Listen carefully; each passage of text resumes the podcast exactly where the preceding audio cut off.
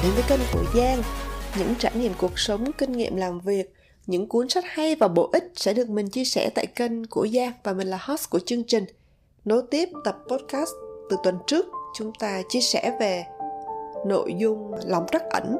Thì hôm nay chúng ta sẽ cùng trao đổi làm sao để có thể thể hiện được cái sự thấu cảm, cái lòng trắc ẩn với người khác. Từ khi còn bé chúng ta được dạy học đọc, làm toán, học viết và nhiều những cái môn học quan trọng khác ở trường. Nhưng mà hầu hết chúng ta lại không có được dạy về hai cái môn học vô cùng quan trọng. Đó chính là giao tiếp phi ngôn ngữ và thể hiện cái sự thấu cảm.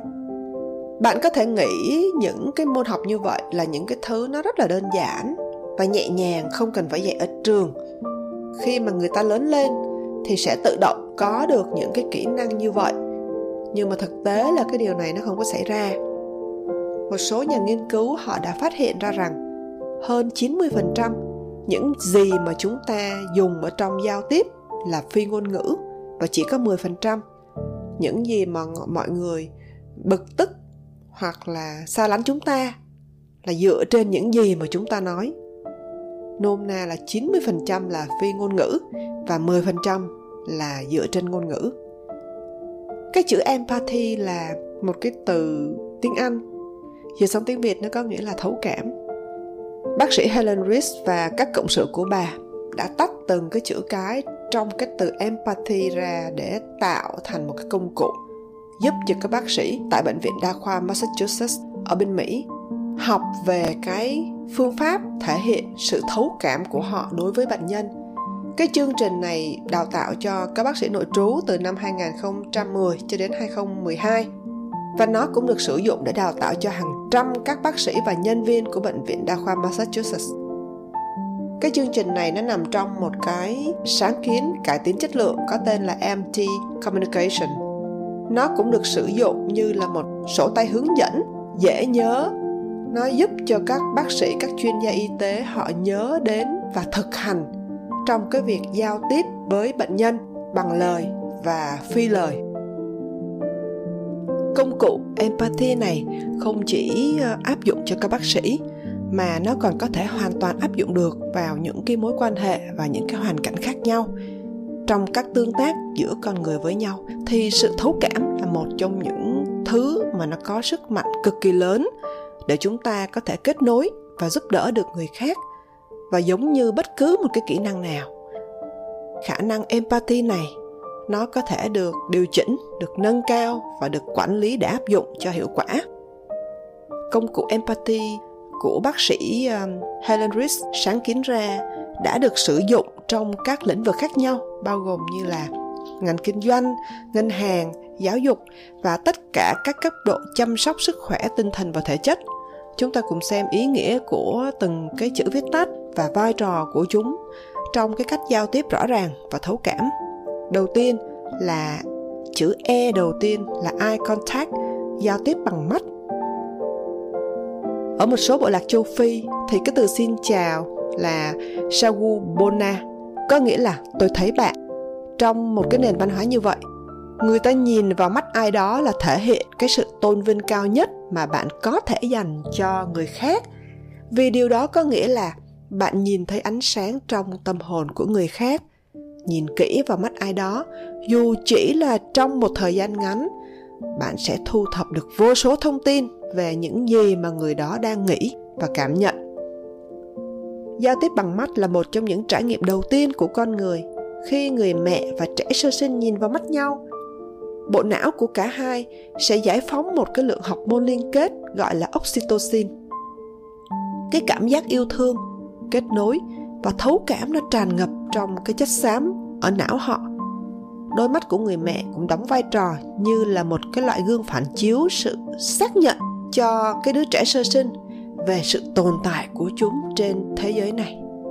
Trên thực tế, các nghiên cứu cho thấy cái ánh mắt của người mẹ đó được coi là rất quan trọng đối với sự phát triển.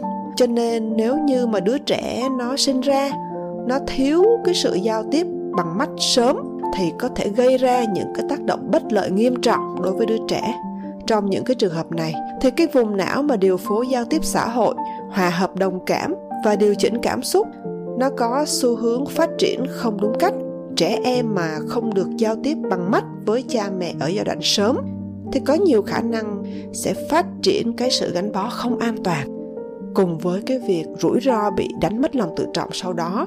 Khó mà tin tưởng được người khác và thường là chúng sẽ gặp nhiều vấn đề trong cái khả năng điều chỉnh cảm xúc của bản thân. Khi chúng ta nói chuyện trực tiếp với một người nào đó, thì cái quá trình cũng tương tự như cái nhìn của người mẹ diễn ra khi mà chúng ta, còn là một đứa trẻ sơ sinh, gửi thông tin về bản thân chúng ta qua đôi mắt của người khác.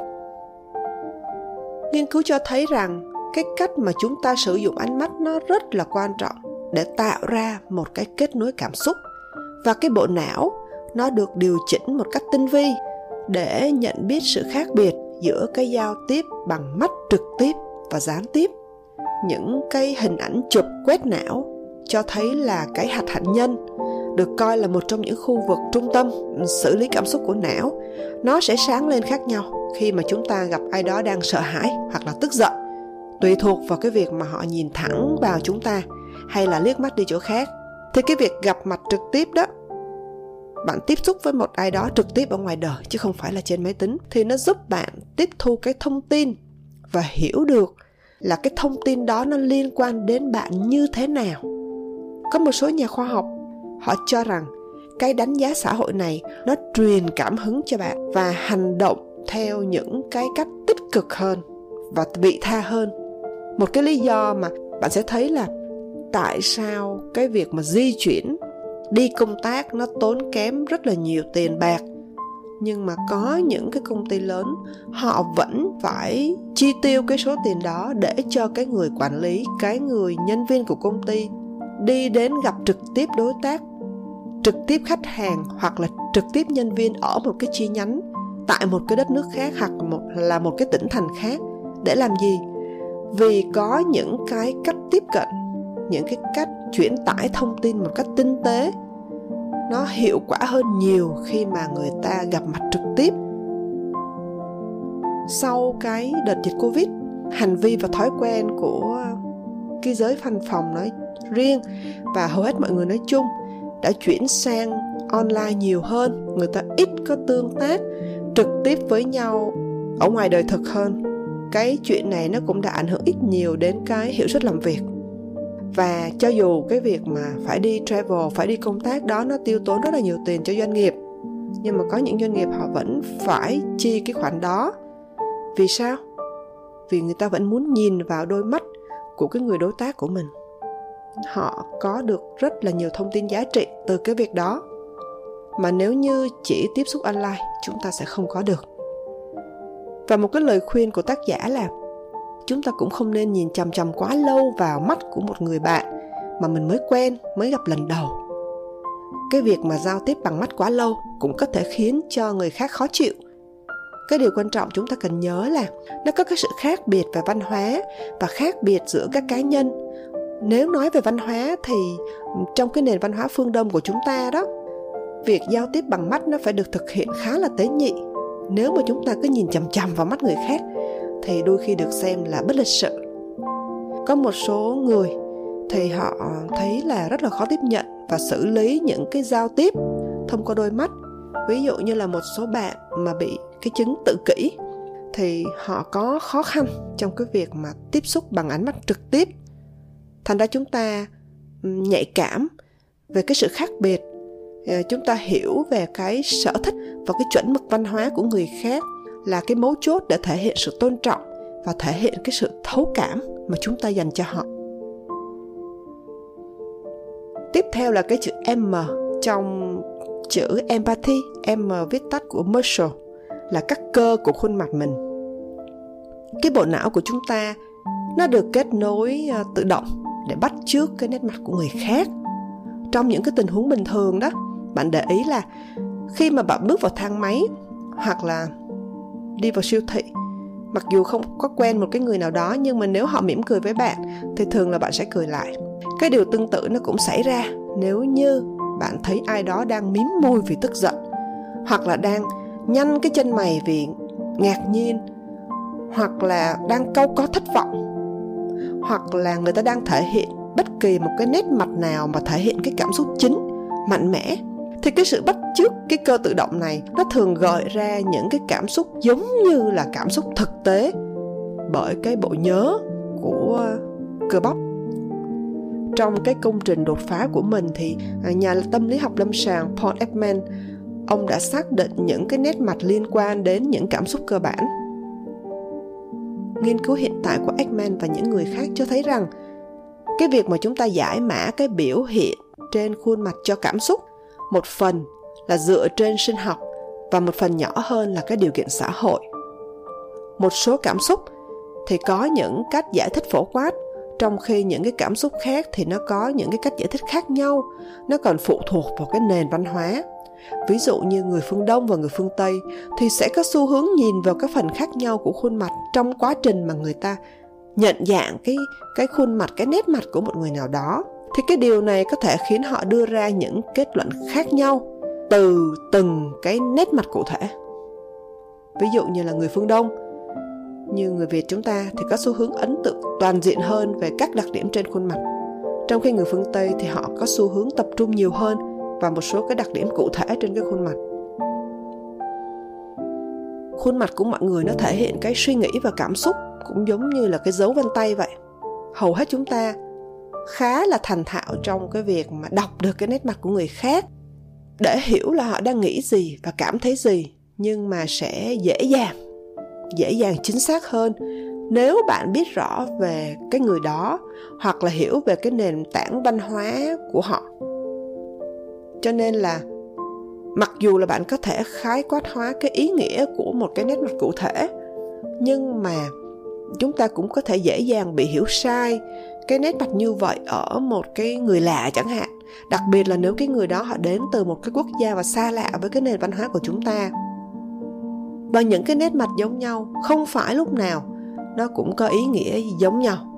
Những cái thay đổi nhỏ trong cái cách mà một người họ nhướng cái lông mày hoặc là cái cách mà họ chuyển động, kiểm soát những cái nhóm cơ ở xung quanh cái ổ mắt hoặc là cái cách mà họ sắp xếp thể hiện cái cái cơ ở miệng là những cái khác biệt rất là tinh tế.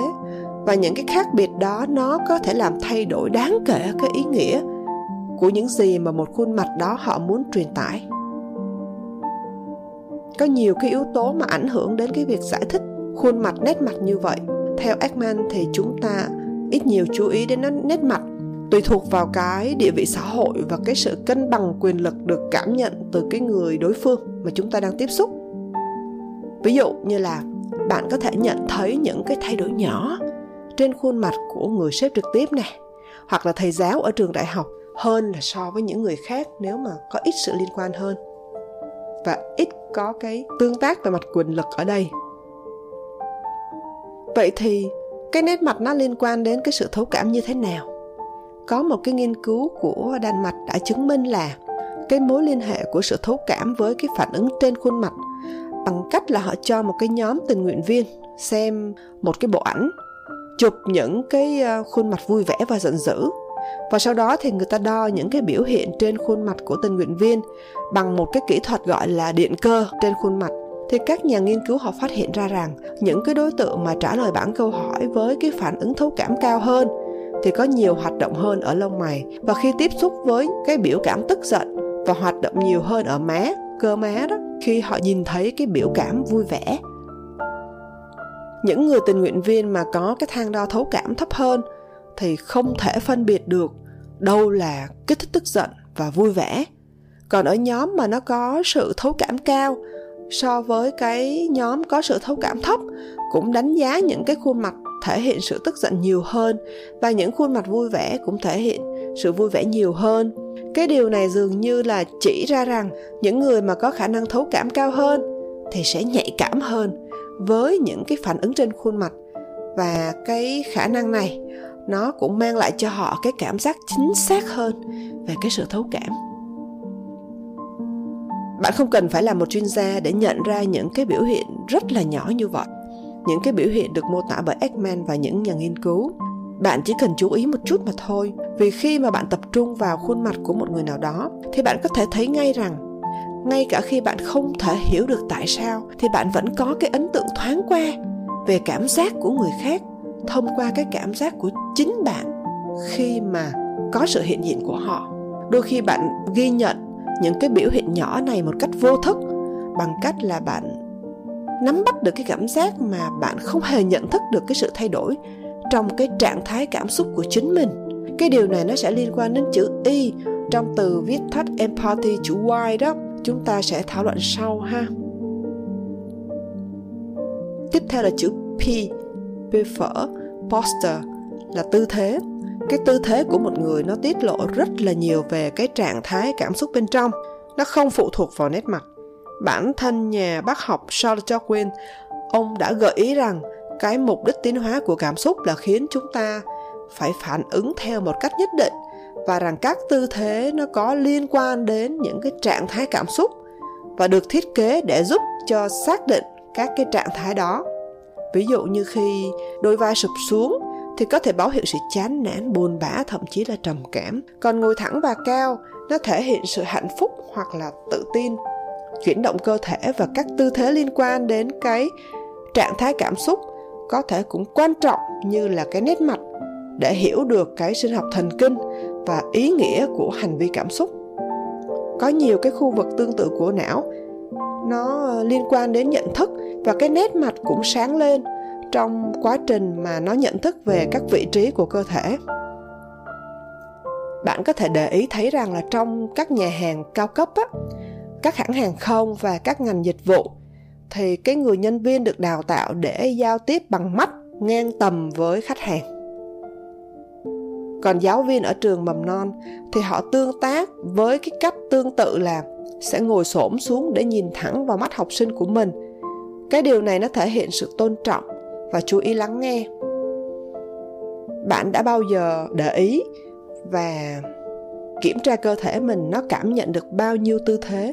Và cái ngôn ngữ cơ thể nó được bộc lộ ra khi bạn nói chuyện với một người nào đó. Hãy tưởng tượng là bạn đang ở một bữa tiệc và trò chuyện với một người bạn mới quen.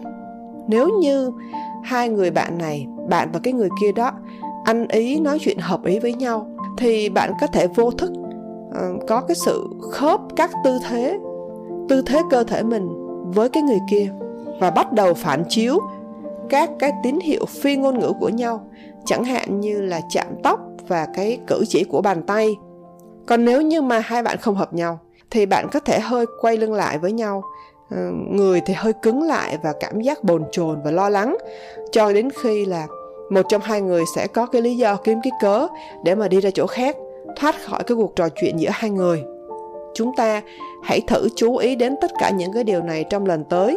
Khi mà bạn được giới thiệu với ai đó lần đầu tiên, bạn sẽ học được nhiều điều về cái ấn tượng đầu tiên mà bạn đang tạo ra cho người ta. Và ngược lại. Chữ e, chữ a tiếp theo trong cái chữ empathy là affect nghĩa là tạo ra một cái cảm xúc. Khuôn mặt con người chúng ta là một cái hướng dẫn rất là quan trọng để biết những cảm xúc mà người khác đang trải qua. Mỗi cái khuôn mặt của con người nó đều kể một cái câu chuyện về cảm xúc khi mà chúng ta lớn tuổi thì một số cảm xúc đó nó sẽ khắc sâu trên cái khuôn mặt thành những cái nếp nhăn mà không thể phai mờ. Bởi vậy bạn đấy bạn sẽ thấy có những người có những cái khuôn mặt mà hành lên những, những cái nếp nhăn nó rất là khắc khổ và có thể đọc được ít nhiều cái um, cảm giác của họ cái cảm xúc của họ về cuộc sống từ nhiều năm trước. Nó hành lên những cái nếp nhăn đó. Và cái chữ affect ở đây là thuật ngữ khoa học cho từ cảm xúc chúng ta thấy là cái việc mà chúng ta đặt tên cho cảm xúc gắn nhãn cho cảm xúc, nó không phải là thứ mà hầu hết chúng ta được dạy dỗ, được đào tạo để mà thực hiện. Hầu hết mọi người đều nói rằng chúng ta có xu hướng bỏ qua cái phần đó, bỏ qua cái phần mà đặt tên cho cảm xúc, vì nó không có quan trọng. Nhưng nếu các bác sĩ, những người giáo viên, nhân viên dịch vụ khách hàng và những người mà phải làm việc với cái đối tượng có khả năng cần được giúp đỡ, mà lại không biết cách điều chỉnh để hòa hợp với cái cảm xúc của cái đối tượng mà họ đang tiếp xúc. Thì họ có thể không nhận ra rằng cái người kia không có nghe thấy nhiều khi mà họ nói, bởi vì cả hai chưa có kết nối ở cái cấp độ con người. Cảm xúc là cốt lõi của tất cả những cái cuộc trò chuyện khó khăn, những cái cuộc trò chuyện đầy thách thức. Nếu chúng ta không đặt tên cho các biểu hiện có thể quan sát được của một cảm xúc mà người kia đã trải qua, chúng ta gọi ngắn gọn là cảm xúc, thì bạn không thể hoàn toàn ý thức được tại sao một cái cuộc trò chuyện nó lại khó khăn và gian truân đến như vậy. Có phải vì cái người kia cảm thấy bị đe dọa, bị nghi ngờ, bất lực, đang tức giận, xấu hổ hoặc tội lỗi, và những cái cảm giác này nó gợi lên trong bạn những cảm xúc gì? Mặc dù là bạn có thể cố gắng phớt lờ phớt lờ cái cảm xúc mình đang có, hoặc là kìm nén cái cảm xúc của chính mình để mà đáp lại cái người kia. Nhưng chính những cảm xúc này là cái manh mối vô cùng quan trọng để chúng ta hiểu điều gì đang diễn ra trong tâm trí và cái trái tim của người kia. Điều chúng ta cần lưu ý rằng, cái việc mà chúng ta gắn nhãn cảm xúc là theo cái khả năng tốt nhất mà mình có được. Đó chính là cái nỗ lực đầu tiên cố gắng hướng bản thân chúng ta. Chú ý đến những cái thông tin dữ liệu cá nhân cần thiết, mà nếu chúng ta không có những cái thông tin đó, thì bạn không thể nào mà hiện diện một cách trọn vẹn, đầy đủ, hoặc là hòa hợp được với người khác, cái người mà bạn đang nói chuyện đó. Nếu mà bạn đang cố gắng khuyến khích, truyền cảm hứng, hoặc là xoa dịu, hoặc là quy trách nhiệm cho một người nào đó về cái hành động của họ, thì trước tiên bạn phải cố gắng hiểu rằng bạn đang bắt đầu từ cái nền tảng cảm xúc nào. Nếu không thì chúng ta có rất ít cơ hội để mà giao tiếp hiệu quả. Chữ ờ, t chữ t trong empathy là viết tắt của chữ tone giai điệu của giọng nói. Bởi vì cái giọng nói nó truyền tải hơn 38% nội dung của cái cảm xúc phi ngôn ngữ khi mà một người giao tiếp với ai đó đây là cái chìa khóa vô cùng quan trọng để có được cái sự thấu cảm. Những cái nhà ngôn ngữ học gọi là giai điệu. Giai điệu nó truyền một cái lớp cảm xúc vào cái từ mà chúng ta nói ra. Nó vượt lên cao hơn và xa hơn cái nghĩa đơn lẻ của từng từ và cái chuỗi từ mà chúng ta nói ra. Ngắn gọn ở đây là cái giai điệu nó quan trọng hơn cái nội dung mà chúng ta nói ra. Và con người nói chung thì cực kỳ nhạy cảm với những cái biến đổi những cái thay đổi trong giọng điệu và cái giai điệu của giọng nói.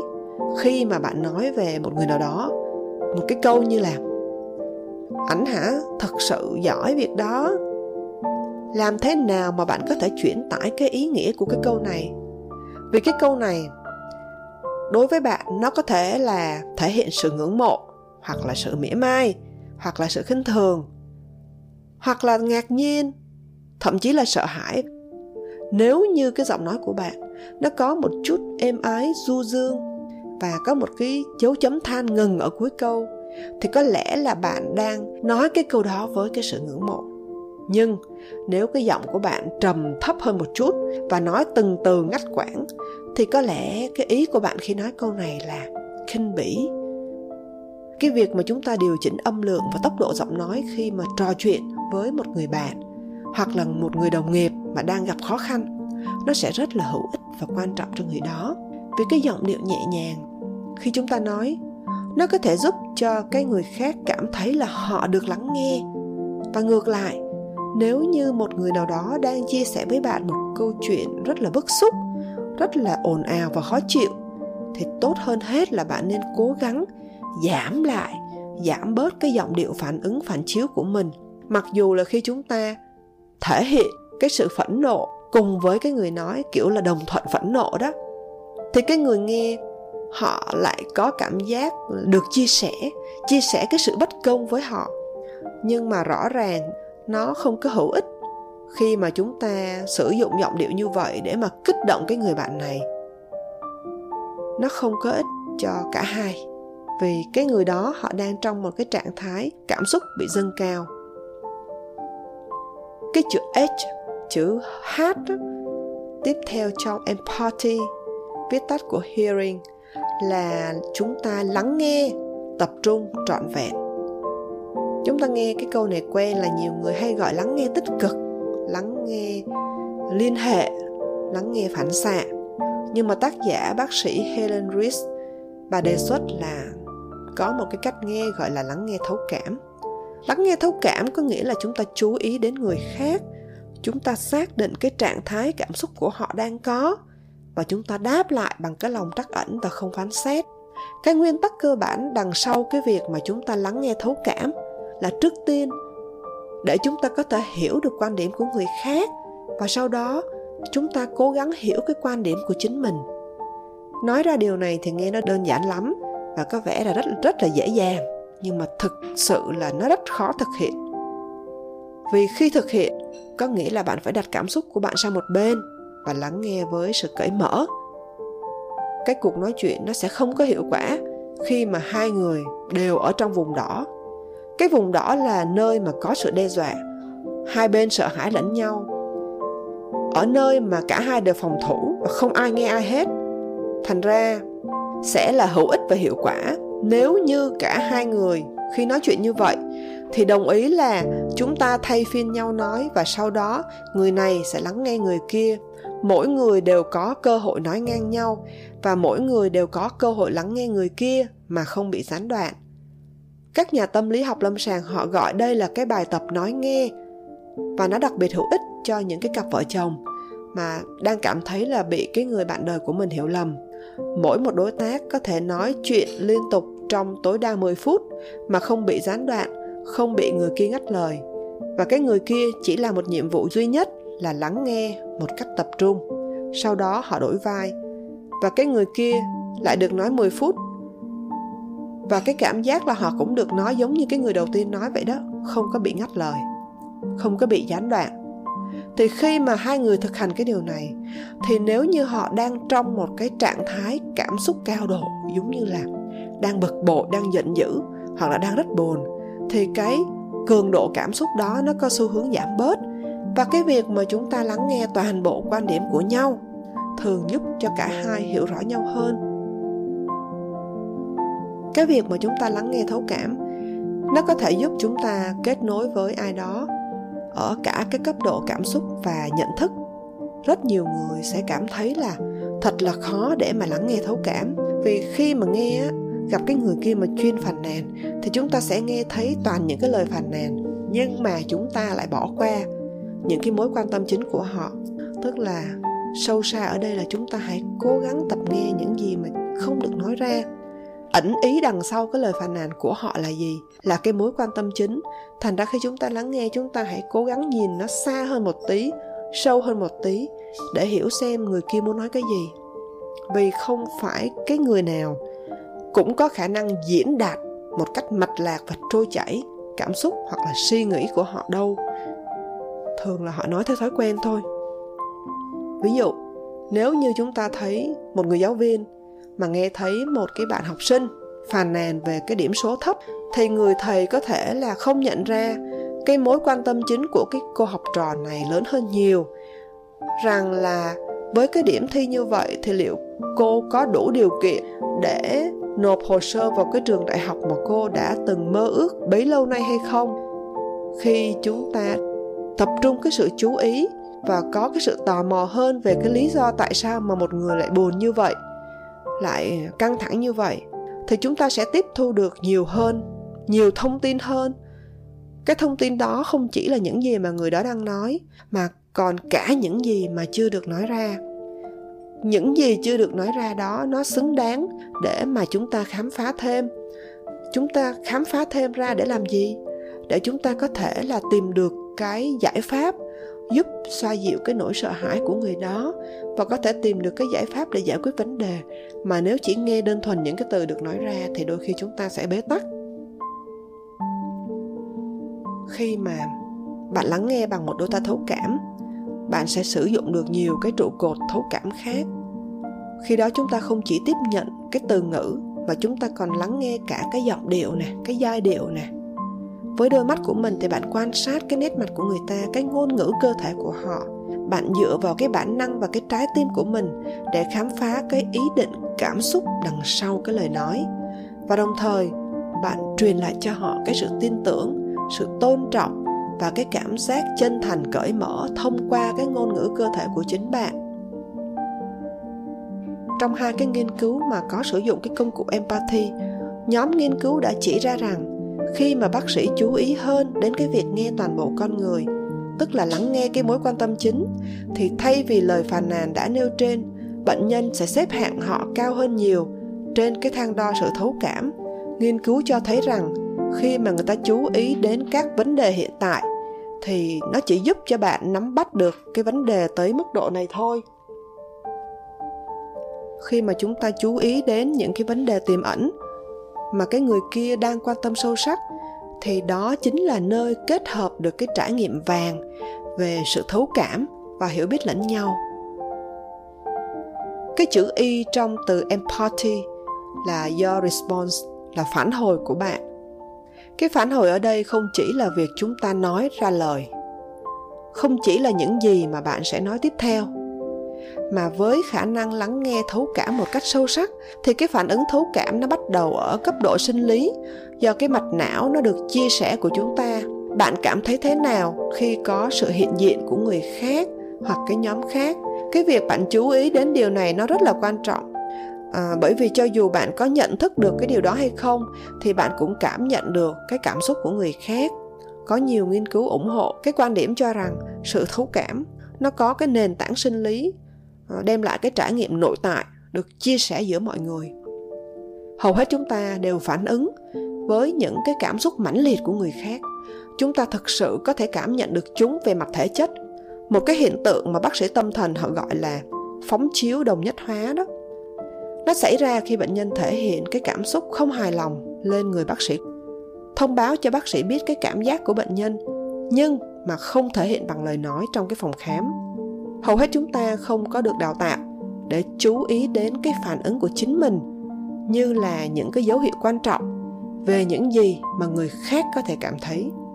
Trong một cái nghiên cứu khá thông minh tại bệnh viện đa khoa Massachusetts, một cái nhà nghiên cứu tên là Carl Marcy đã bắt đầu điều tra xem liệu rằng có cái sự tương đồng về mặt sinh lý giữa bác sĩ và bệnh nhân của họ trong các lần mà bác sĩ khám cho bệnh nhân hay không?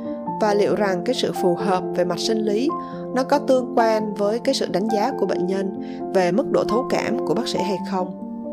Sự phù hợp về sinh lý ở đây có nghĩa là các dấu hiệu về sinh lý của bệnh nhân và bác sĩ, chẳng hạn như là nhịp tim, về độ dẫn điện của da, còn được gọi là phản ứng điện da convonic skin response sẽ thay đổi đồng bộ. Trong khi nếu như không có phù hợp về sinh lý, thì sẽ cho thấy là không có mối quan hệ nào giữa các thông số sinh lý riêng lẻ của bác sĩ và bệnh nhân. Thì Carl Mossy đã quay video 20 bác sĩ và bệnh nhân khi mà người ta tương tác với nhau, khi mà bác sĩ và bệnh nhân tương tác với nhau.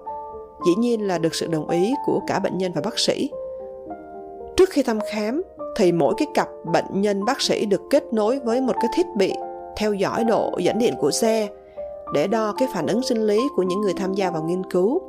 Và cuối đợt thăm khám, thì những bệnh nhân này sẽ điền vào cái bảng câu hỏi đánh giá cái sự thấu cảm của người bác sĩ đã khám cho họ. Carmaxi đã tìm thấy cái sự xếp hạng cao nhất về sự thấu cảm của bác sĩ.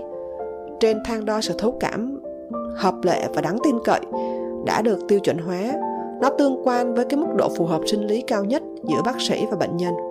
Cái điều này nó chứng minh khá rõ ràng rằng những thông tin về độ dẫn điện da và nhịp tim nó giống nhau ở những người giống như là một tấm gương. Khi mà một người cảm thấy được người khác thấu hiểu, cái nghiên cứu này cũng cho thấy cái trường hợp ngược lại là đúng. Cái sự phù hợp sinh lý thấp nó tương quan với cái xếp hạng từ bệnh nhân cũng thấp về sự thấu cảm của người bác sĩ của họ khi mà cái cảm xúc nó không được phản hồi một cách thấu cảm, thì sinh lý giữa hai người nó cũng không đồng bộ. Và câu hỏi đặt ra ở đây, thế thì tại sao sự thấu cảm nó lại quan trọng như vậy? Liệu rằng cái việc cải thiện trải nghiệm của người bệnh với cái sự chăm sóc thấu cảm đều dẫn đến kết quả sức khỏe tốt hơn hay không? Rõ ràng theo trực giác, chúng ta thấy câu trả lời cho câu hỏi này là có, nhưng mà những nhà nghiên cứu họ vẫn nỗ lực tìm tài liệu để hỗ trợ cho cái nhận định này. Và người ta đã xem xét rất là nhiều những cái thử nghiệm đối chứng ngẫu nhiên được công bố từ những năm 1990 trở về sau để tìm hiểu cái mối liên hệ giữa các yếu tố thấu cảm và cái kết quả sức khỏe được cải thiện. Quả thực, nhà nghiên cứu họ nhận thấy rằng nó có cái mối quan hệ chặt chẽ giữa cái sự thấu cảm và việc chăm sóc y tế dẫn đến những cái cải thiện đáng kể trong nhiều bệnh lý như là viêm khớp, hen suyễn, béo phì, nhiễm trùng phổi, cảm lạnh thông thường, tiểu đường hoặc là tăng huyết áp. Thông qua việc kiểm tra các yếu tố mối quan hệ, thì những nhà nghiên cứu có thể tự tin nói rằng cái cách mà bác sĩ đối xử với bệnh nhân nó cũng quan trọng như những gì mà họ đối xử, những gì mà họ nói ra. Mặc dù những cái nghiên cứu này là tập trung vào trong y tế, nhưng mà những cái bài học của nó chúng ta có thể áp dụng cho hầu hết mọi ngành nghề. Mối quan hệ cá nhân và cái tương tác giữa con người với nhau.